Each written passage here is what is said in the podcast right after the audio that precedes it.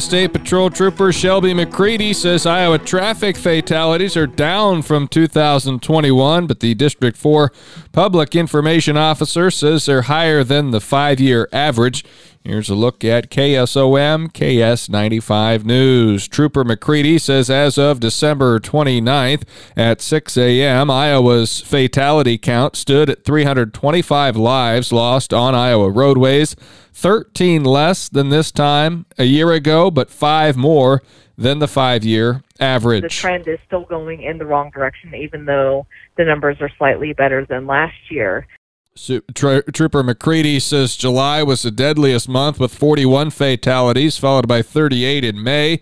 McCready says 69% of the fatal crashes occurred in the rural category and 31% in urban areas. Approximately 46% of the fatalities so far in 2022 have been unrestrained. But what that number does not indicate is whether they were unrestrained in the front seat versus the back seat it all goes into the same category. So just under half of the people who have died this year um, were unrestrained. Trooper McCready notes those numbers are preliminary and the number of fatalities could creep up after the new year, as a fatality is considered crash related if deaths occur up to 30 days following an accident. Meanwhile, McCready says the goal is always to keep traffic fatalities under 300. I know the Iowa Governor's Traffic Safety Bureau has the zero fatality campaign, but when we talk to the public about traffic safety and safe driving habits, we always articulate that our goal is under 300 lives lost, which we haven't accomplished in the state of Iowa since I believe like 1927, something like that, when cars didn't travel nearly as fast as they do now. So the goal we really believe is attainable. We just have to get people to change their driving habits. McCready says the 2022 initiative was seatbelts, impairment, distracted driving, and excessive speed. McCready says, unfortunately, speed is still the number one cause of fatal crashes in the state of Iowa. She says the Iowa State Patrol is still seeing speeds over 100 miles per hour, and a lot of work needs to be done if they hope to achieve their goals in 2023. Golden Hills Executive Director Kara Morgan presented on tourism, trails, and information on the feasibility of a full or part time Cass County Tourism Director to the Cass County Board of Supervisors meeting this morning. Golden Hills Resource Conservation and Development is an Oakland based 501c that obtains funds through grants, donations, partnerships, and services. Golden Hills has full time staff along with a board of directors that represent all eight southwest Iowa counties. First of all, in, in the area that you serve, are there any counties that have a dedicated person as a tourism director? I know they have tourism committees. I don't know that they necessarily, Mills County has a, lot, an active tourism committee. People they are made up of representatives yeah. from certain, uh, certain, I don't want to say industries, but interests, whether it's campgrounds, wineries. Pottawattamie might be the only one that I think has a tourism. Okay. Morgan presented on how Golden Hills operates and what financial commitments are necessary. These counties that we're working with put together a committee, and it's locally driven grassroots committee. And that way we know what the priorities are. And we sit down and we line out the priorities up front and say, we're going to work on A, B, C, and D. These are my priorities because what your priorities are are not what Harrison County's priorities are, and they are not what Page County's priorities are. Your priorities are going to be different. So we work with you locally to establish what your priorities are, and that's what we're going to focus on. The Golden Hills proposal was a three year commitment with a $15,000 payment required per year. Once a commitment is made, Golden Hills would collaborate with Cass County Tourism to focus on what needs to be improved.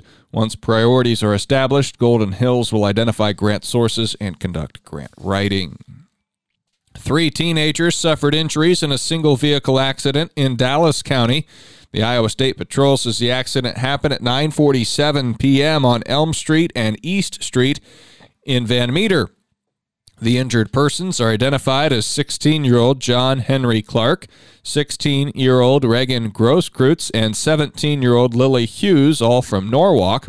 John Henry Clark was driving a 2019 Chevy Equinox north on East Street and failed to negotiate the turn, left the roadway, and struck an embankment. Mercy One helicopter transported Grosskreutz to Mercy Hospital in Des Moines. Waukee EMS transported Hughes to Blanks Children's Hospital. The accident remains under investigation. The Mills County Sheriff's Office reports three arrests. 21 year old Nicholas Turnbull of Red Oak arrested for driving under suspension. 38 year old Lambert Campuzano of Columbus, Nebraska arrested for OWI first. And 35 year old Clayton Geik of Council Bluffs on a violation of a no contact order. A Glenwood teen has been arrested on a drug charge. 19 year old Seven Barrett was taken into custody on Thursday for possession of a controlled substance.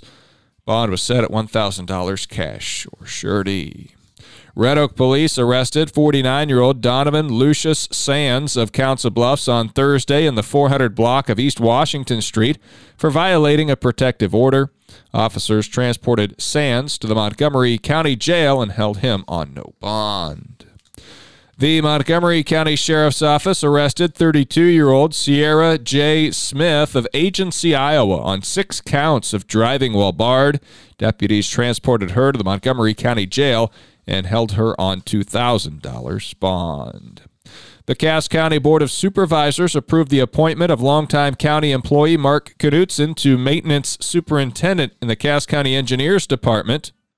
Mark has a lot of experience with the county and with, our department in particular, and does a lot of our inventory, and um, really would work well as a transition to uh, maintenance superintendent position. Cass County Engineer Trent Wolken says there were nine applicants for the position.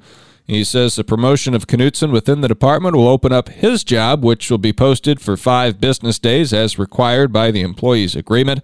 Wolken says this will be a domino effect, and if no one applies internally for the open positions, then it will go out to an external candidate for whatever work is left open. ABC News is next.